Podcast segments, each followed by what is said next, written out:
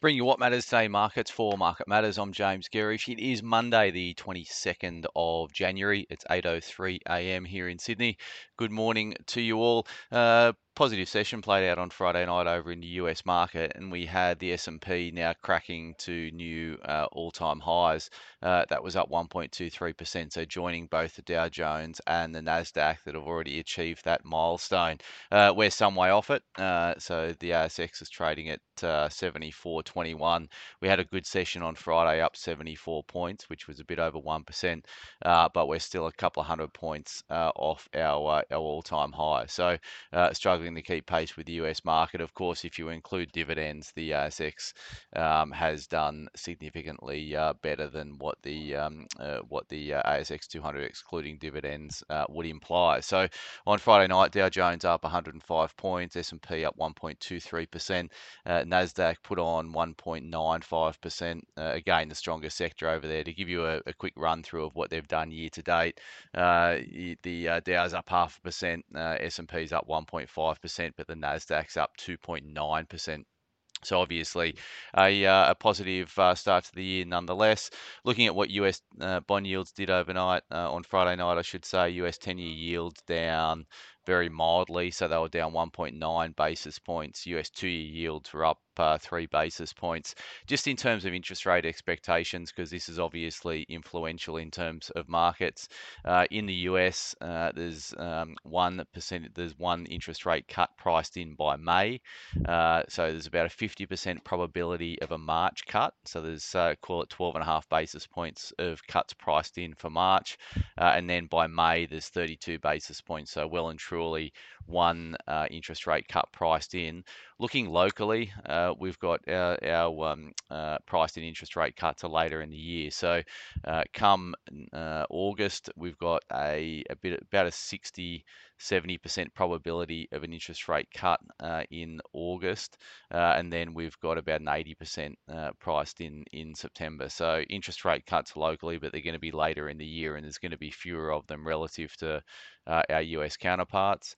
Uh, looking at uh, commodity prices on Friday's session, crude a bit lower, WTI down 0.95%. Uh, that's trading at 73 and a quarter. Brent trading at 78.80. Uranium prices have remained strong. They're holding up above 100 um, uh, US a pound. Uh, excuse me, uh, gold was uh, was uh, higher on the session, so it was up six dollars eighty, zero point three four percent. As was copper, it was up one point one two percent. Coal prices dipped three percent on Friday night. So looking at what the active contract out of Newcastle is trading, it's one hundred and twenty two a ton. That's down again about 8.8% uh, year to date. So continuing to see coal prices under a little bit of pressure, but we're seeing the coal stocks actually move higher. So we had Whitehaven Coal out with a reasonable production scorecard at the back end of last week, and the other position we own, uh, New Hope, is starting to uh, to do better things, and also Peabody over in the US. That's BTU that we own over in the US. Uh, that has been uh, edging higher, so there's money going back into that space. looking looking at uh, iron ore prices, they dip below uh, 130 US a ton. Uh, they're trading at 129 US uh, a ton. Uh, and then the ETS we track in the US market. So to give you a read on how our commodity sectors are likely to trade today. So lithium stocks were down 0.9 of a percent. Uh, copper stocks were up 1.12%. Uranium stocks fell. They were down 1.14%. So there's a bit of froth coming out of the uranium stocks. Uh, as subscribers will know, uh, we've taken our money out of the uranium uh, space for the moment, uh, uh, looking for better risk reward entry opportunities in that space. Uh, gold stocks over in Canada were down 0.4%. Uh, dollar index uh, fell a bit on Friday night, down about 16 basis points. It's still holding above 103 though, so trading at 103 spot 28, and the Aussie dollar is trading at 65 spot 87 US uh, cents. Uh, that has been uh, in the last five trading sessions, it's down 1.47%. BHP ADRs pricing a mildly open, a mildly higher open for BHP uh, when trading kicks off here this morning, and that's underpinning a SPI futures, which are up 26 points, 0.35%. Uh, and that, of course, comes on the back of a very solid session on Friday here locally that saw some of that positive move from US futures play out during our time zone. Um, looking at uh, things to get you across this morning, so we've got no key economic data uh, in Australia this week. We've got a bunch of central banks out with interest rate decisions overseas, headlined by the ECB, uh, but we've also uh, got uh, decisions over from the Bank of Japan and the Bank of Canada uh, during the week. No change expected uh, throughout. Uh, looking at um, stocks to get you across first up. So uh, ratings changes on Australian Clinical Labs, ACL. Uh, they've been raised to outperform at RBC, $3.75 price target. Uh, BHP's rated new hold at uh, Berenberg, that's a US uh, broker, I think, uh, 56 buck price target. that's over in the ADRs. So Capitol Health, CAJ, cut to sector perform at RBC. Centuria Capital, CNI, which we own in two of our portfolios, has been cut to hold at Bell Potter, $1.60 price target. Cochlear has been cut to underperform at RBC, 219 price target. Judo Capital, JDO, uh, cut to sell at Citi, 87 buck price, 87 cent price target, I should say.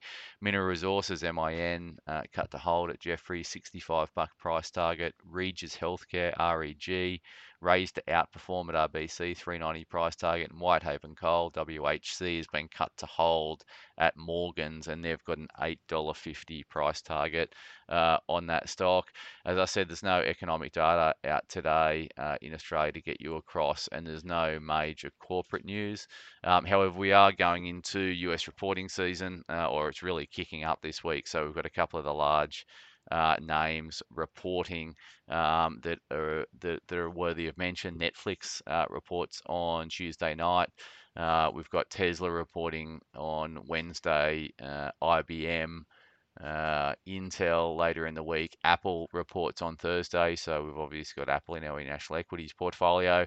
Uh, I always like getting a read on from CAT. Uh, that's important. So Caterpillar, they're out on Friday, as is Amex, American Express, uh, and a bunch of others that um, uh, Microsoft, I should have said on Tuesday. So we've got also that in our international equities uh, portfolio. So uh, from a market cap point of view, it's a fair amount of companies that are reporting uh, this week. Uh, in terms of the Market Matters report today, obviously it's Monday, so Macro Monday will be in your inbox by 9.45 this morning. We take a look at the key macroeconomic influences that you should be across, uh, really influential in 2023, uh, and it's continuing to be at the start of 2024, although we were speaking last week just about you know, the market focusing uh, this year perhaps more from a micro perspective, so a stock specific perspective. Um, uh, but for now, it is uh, it is it is still important. So give you a, a step back and a, an understanding of how we're positioned from a macro standpoint in today's report. So keep an eye out for that. And as always, thanks for starting your day with Market Matters.